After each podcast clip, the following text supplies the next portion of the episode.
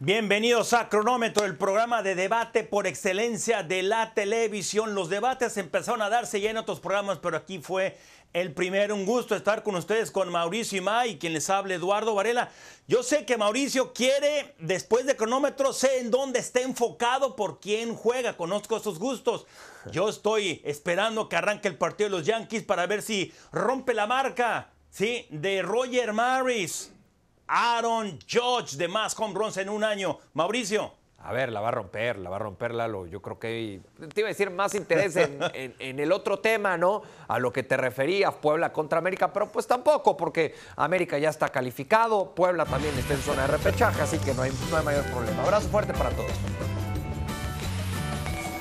Perfecto, y espero que sea un buen programa, buenos temas, y vamos a comenzar justamente con uno que me parece que es muy interesante con Alexis Vega, pero la sección se llama primero veneno o antídoto. Ya desde, desde el comienzo creo que llamamos la atención. Alexis Vega, sí, que fue titular en los dos partidos más recientes de la selección mexicana. Ahora la pregunta es, ¿hay que alinearlo ante Cruz Azul y eso le puede pasar factura en la liguilla si juega otra vez? No, no, no, no tendría que pasarle factura. A ver, entiendo que viene de jugar con selección. Eh, tampoco es que haya jugado los dos partidos. Entiendo también que trae ahí problemas musculares y un tema, y un, tema de, una, de una lesión que la fue superando en la fecha FIFA. Pero Chivas no está, no está para darse lujos, ¿no? Y en Chivas tiene que jugar Alexis Vega siempre. Siempre. Y mucho más cuando viene la parte más importante del torneo Sí, es la última jornada, pero ¿qué es lo que necesita Chivas? Primero, asegurar una posición en zona de repechaje en donde le permita recibir el partido de local. Y después, si logra avanzar ese partido, en liguilla tiene que utilizar siempre a Alexis Vega. No, por supuesto, en la liguilla sí, pero justamente por lo que decías, yo siempre les he hablado, ok, en el fútbol hay una saturación y sobre todo en esta parte final. El Guadalajara no ha estado jugando bien últimamente. Por supuesto que Alexis Vega es el motor, es una de las piezas más importantes, y no decir que la figura de este conjunto. En el partido contra el, el equipo ya está en la siguiente fase. O sea, ¿qué más van a ganar?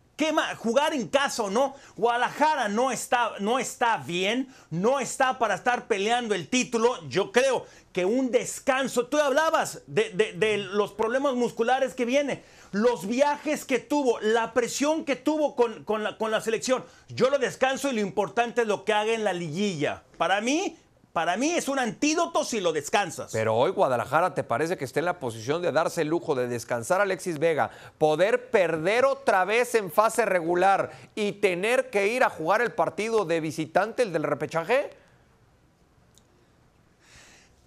Guadalajara va a ser protagonista. Guadalajara va a ser protagonista en la liguilla. Está jugando bien. No, este pero, tiene, este pero tiene la obligación de calificarla. Mejor que esté al 100. Pero, pero, pero, pero, para estar en liguilla, para estar en liguilla primero tiene que ganar el repechaje. ¿Cómo tienes mayores probabilidades de ganar el repechaje quedando bien ubicado después de la fase regular y este cerrando bien esa fase regular? Este, Guadalajara, este Guadalajara, yo entiendo lo que dices, pero tú entiendes también lo que, lo que yo estoy diciendo. Este Guadalajara en casa o fuera es lo mismo, es bastante malito, es muy mediocre. Yo no, a mí no me asegura que el jugar en casa va a avanzar. Bueno. Mejor lo descanso y que esté al 100. Pero, pero jugar en casa o de visita, para mí es más importante jugar en casa, ¿no? Y, eso tendrá que buscar el Guadalajara. Pero más allá de eso, no se puede dar el lujo de perder otro partido en fase regular. Cambiando de tema y metiéndonos con los Pumas. Andrés Lilini, ¿el resultado ante Juárez lo salva o lo condena, Lalo?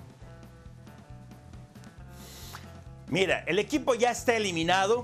Yo creo que ya no importa, desde mi punto de vista, lo que pase en este partido. Creo que este fue el primer año en donde las expectativas eran más grandes para este conjunto. La llegada de Dani Alves creo que sacudió un poco los planes, no estaba o desacomodó los planes de, este equipo y que por cierto no va a estar jugando, ni siquiera hizo el viaje para mí debe de mantenerse Andrés Lilini al menos un torneo más. Se lo merece él y el plantel. Para ti, ok, para mí también. Aquí el tema es, y para la directiva, Miguel Mejía Barón dijo, lo vamos a aguantar lo que resta de este torneo, ahí en una conferencia de prensa que si no mal recuerdo hizo entre la jornada 8, jornada 9, por ahí, y dijo, lo vamos a mantener lo que resta de este torneo y va a arrancar el que sigue. Tengo mis dudas, tengo mis dudas. Si hoy pierde contra Juárez, por los resultados tan negativos que ha tenido a lo largo de la temporada, por lo cuestionado que ha sido Andrés Lilini, sobre todo con el tema de Dani Alves y el que jugó siempre los 90 minutos, para mí que la directiva le va a terminar dando las gracias a Lilini. Mauricio. Sí ya, ya, ya, dijiste tú esto, pero para mí me parecería ridículo, así, y al cuadrado, tal vez al cubo, Miguel Mejía Barón, una persona que sabe mucho de fútbol, un gran técnico, ahora como directivo, contra Juárez, se va a decidir el futuro de un hombre, por favor, lleva 253 minutos sin, sin anotarle gol a la universidad, y Pumas no ha perdido en ocho partidos, o sea, Pumas lo más seguro es que va a ganar ese partido increíble si, se decide el futuro por enfrentar a Bravos, Dios mío. Sí, yo estoy de acuerdo. A mí también me parecería increíble. Yo tengo la ligera sospecha de que la directiva de Pumas le va a dar las gracias terminando este torneo y va a llegar Ricardo el Tuca Ferretti. Bueno, mira, wow, ya, ya ahí me tiraste, ahí me lanzaste una jiribilla. O sea, si es Tuca Ferretti, qué cambio. Pero yo creo que Andrés Lilini no debería de haber un cambio. En fin, pasemos ahora con eh, la máquina cementera, con eh, el Potro Gutiérrez, un Raúl Gutiérrez que ha recuperado al equipo bastante bien. ¿Vencer a Guadalajara es clave para que se quede? Eh, sí, yo creo que sí. Ah, no solo vencer a Guadalajara, sino eh, yo diría vencer a Guadalajara y después calificar a Liguilla. Si logra calificar a Liguilla, Raúl ah, Gutiérrez se va, se, va, a mantener. Sí, para mí, para mí no basta solamente con ganarle a Guadalajara, sino eh, eh, calificar a Liguilla. ¿Por qué? Porque estamos hablando de un equipo que hasta hace unas cuantas jornadas, hasta hace tres jornadas, cuando Raúl Gutiérrez asumió como técnico, este equipo estaba muerto, no tenía posibilidad alguna de estar en repechaje y le cambió la cara al equipo Raúl. Entonces, si le gana a Chivas y, e, logra, y logra calificar a liguilla, para mí va a continuar al frente Cruz Azul. Eso que dijiste casi en la parte final es clave. Cruz Azul ha hecho cualquier cantidad de tonterías. Lo que necesita este plantel primero es continuidad. Olvidarse del continuismo, que son cosas distintas, de cometer eh, error tras error tras error. El, uno de los más recientes fue, fue haber llamado a Diego Aguirre, que no conocía el fútbol mexicano, no conocía Cruz Azul. También haber despedido a Juan Reynoso. Lo que necesita este plantel es estabilidad. Raúl Gutiérrez en tan poco tiempo ha mostrado cierto cambio. Necesita continuidad, regularidad de este equipo. Y otro punto es, cuando traes refuerzos tienes que traerlos a tiempo. Raúl Gutiérrez llegó ya en la recta final. Es ridículo lo que pasa en un equipo tan grande, tan importante como la máquina. Sí, que pasa y ha pasado, ¿no? A lo largo de los años. Por ahí, ahora que fueron campeones hace no mucho, eh, parecía que mantenían esa, esa regularidad, parecía que no iban a caer otra vez en, en, decisiones viscerales, pero bueno, duró muy poco y volvió a ser el Cruz Azul de hace años. Hablamos de América, Lalo. América, eh, dosificarse ante Puebla. ¿Es lo correcto? Yo sé que te vas a ir por el otro lado. Yo sé que Henry Martín está peleando por el título de goleo, pero eso es algo individual. En los últimos 15 años solamente tres mexicanos o nacidos en México han sido el campeón goleador. A ver, ¿y el equipo del América? Es lo mismo quedar en primero o en segundo. Este equipo está enrachado, está con confianza en ritmo, resultados. Viene en la parte más importante del torneo, que es la liguilla. Yo creo que puedes des... Eh, perdón, em, ¿cómo se corre la palabra? Dosificarse. Yo creo que sí. No, ¿Eh? no, pero ¿por qué, Lalo? ¿Por qué? ¿Por qué se va a dosificar en, la última jornada? No, no, no tiene por qué dosificarse América. América tiene que terminar. Que, lleguen frescos sus jugadores. Que lleguen frescos, van a tener toda una semana. llegar Pero van a tener toda una semana para recuperarse. Para, mí sí. Pero, pero, no, pero no es que vuelvan a jugar el miércoles. son partidos. Partidos intensos han tenido. Para mí es darle tranquilidad, descanso. No neces no neces el, el, el subliderato es lo mismo que el liderato. Además, Monterrey estará jugando con Pachuca, es el 2, el 3. Ese Sí. partido está también muy complicado. Sí. Yo, yo es darle tranquilidad. Bueno, pero me doy cuenta, por, por- por tu primera respuesta del programa, me doy cuenta que para ti la localía vale de poco o nada, ¿no? En, un- en- en la fase regular. No, no, Creo no, que para ti también vale de poco o nada en una final. O Pero sea, si América y Por eso, si es América Rayados la final, tiene que jugar en Monterrey. es una cosa y América es otra. Por eso, entonces, por eso, entonces no es lo mejor que América juegue a full, que no se dosifique esta última jornada, que gane los tres puntos, asegure el liderato y si hay una final contra Rayados ser local. Este, este equipo puede sacar ese. A ver, contra, contra Puebla lleva cinco seguidos, perdón, nueve partidos sin perder contra Puebla. No necesita ir con el plantel completo. No necesita. Ah, o sea, América ya están, grande que Puebla. ya están No menospreciando. Puebla. No, no, te estoy diciendo la realidad. No ha perdido con Puebla en nueve seguidos. Bueno, veremos, veremos qué pasa en un ratito. Por cierto, este partido en la pantalla de ESPN. Los esperamos este sábado en la pantalla de ESPN desde Monterrey. Los Rayados van a recibir al conjunto de Pachuca. Ya es partido correspondiente a la jornada 17.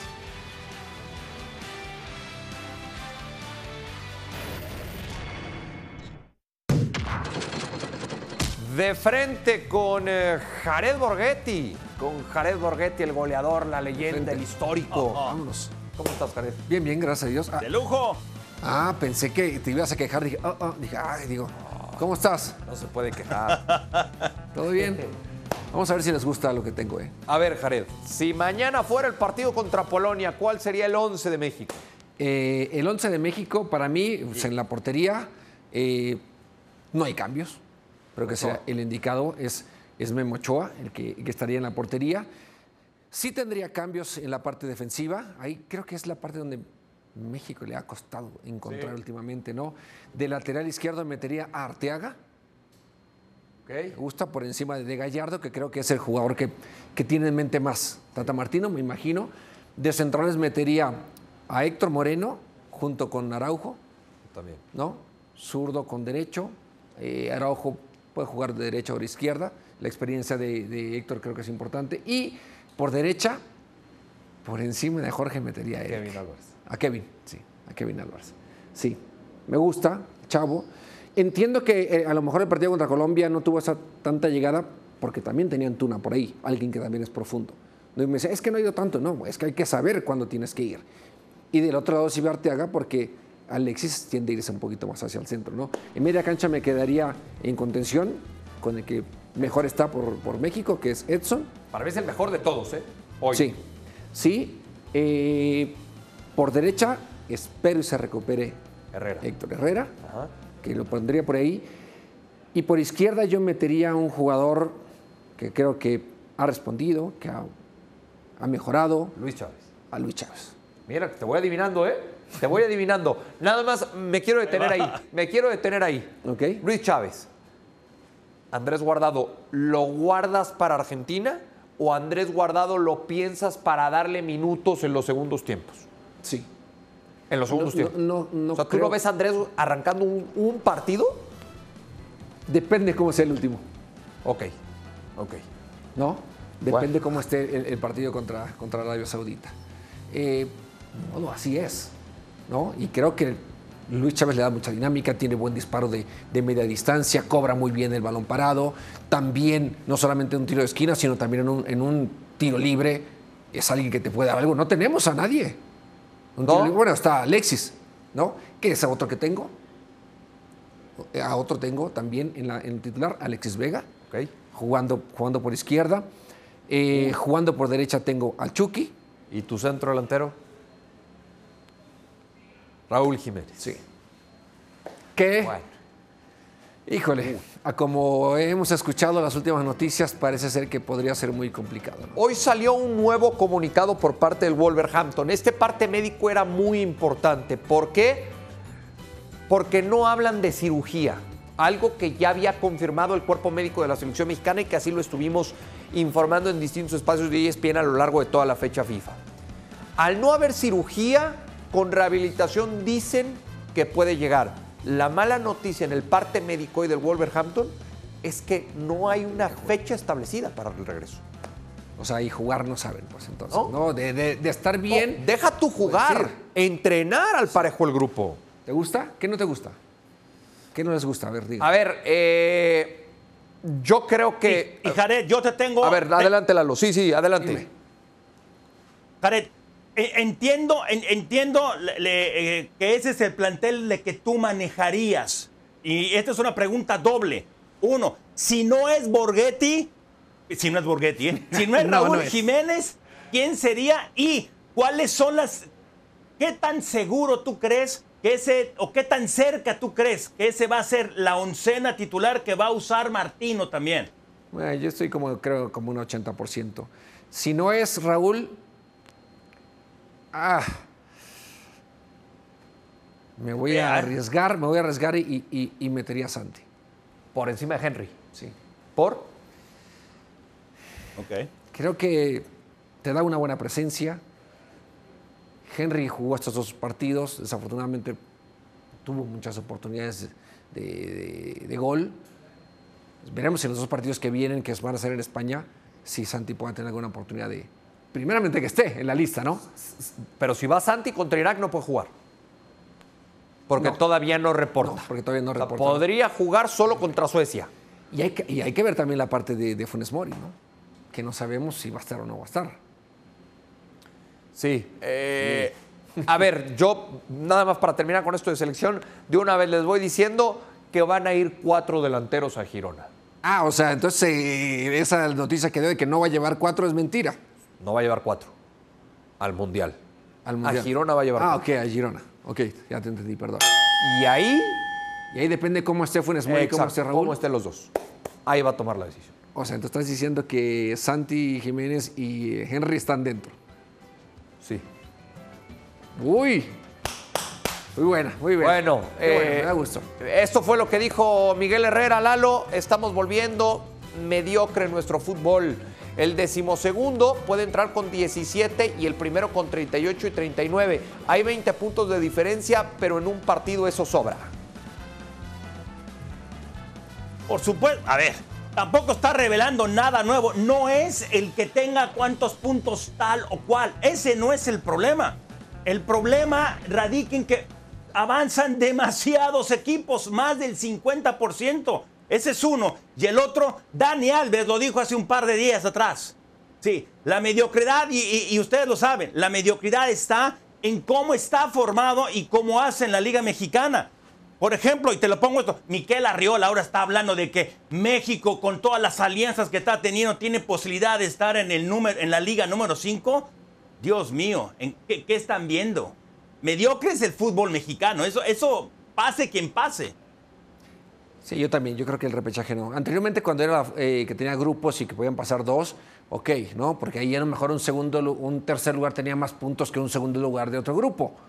Podrías un poquito entenderlo, pero hoy darle la oportunidad a otros cuatro, realmente no. Es demasiado. No, Es no, demasiado. no, no. A mí me gustaría, a mí me gustaría que se mantuviera el repechaje, pero para definir a los últimos dos, al 7 y al 8. Puede ser, ¿no? Pero es darle más partidos. No, no, yo. Los ocho primeros. Y dentro de esos ocho, yo creo que yo dejaría al, al líder que avanzara a semifinales. Como le hacen mucho, en la- como le hacen en, en la Liga de Ascenso, ¿no? Sí. Esa ventaja, por lo menos. Y deberían de hacer un torneo largo nada más. Un torneo No, largo no, no, nada no, más. Y ahí va. si quieres que No va a avancen los que quieras, pero torneo largo. Eso no va a pasar. Eso no va a pasar. Yo, yo sé que Sí, no. a, mí, a mí también me gustaría un torneo largo, me gustaría un repechaje para definir al 7 y al 8 y nada más. Gracias, Jared. Gracias, un placer. Un placer. Así debería de ser.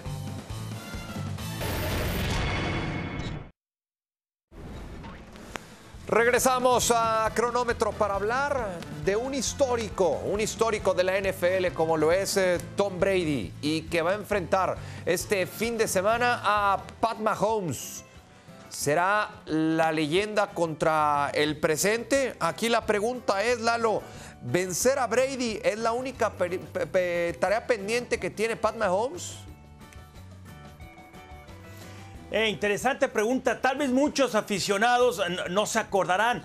Esta va a ser la sexta ocasión que se enfrenten. Están 2-2 en temporada regular y ganó el partido más importante el hombre que colecciona joyería fina. No tengo que explicar quién es, ¿verdad? Sí, lo ganó hace un par de años. No, yo creo que no. Lo que le falta a Mahomes, y es, eh, yo sé que es un deporte de conjunto, es ganar más títulos. No nada más es cosa de él, es lo que tiene a su alrededor también.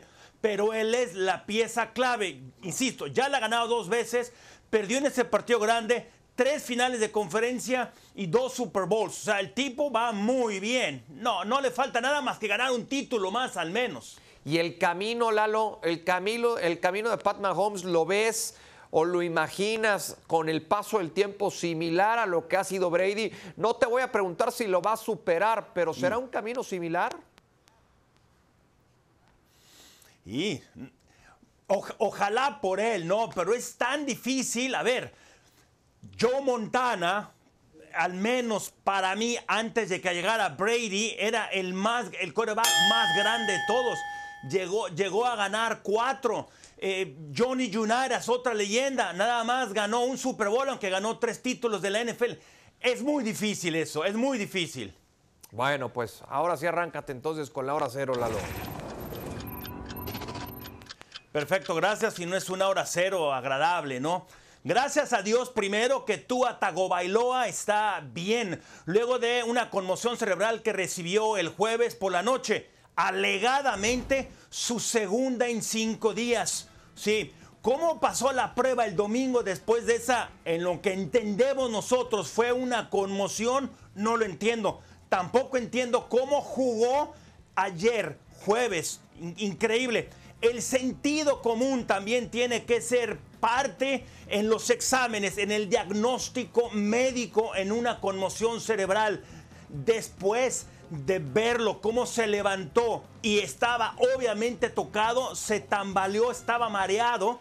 Para mí, no soy médico, no soy neurólogo, pero eso es una de las indicaciones que te dicen, el señor no está bien el que haya regresado. Mucha gente está culpando a la NFL. La NFL estableció las reglas.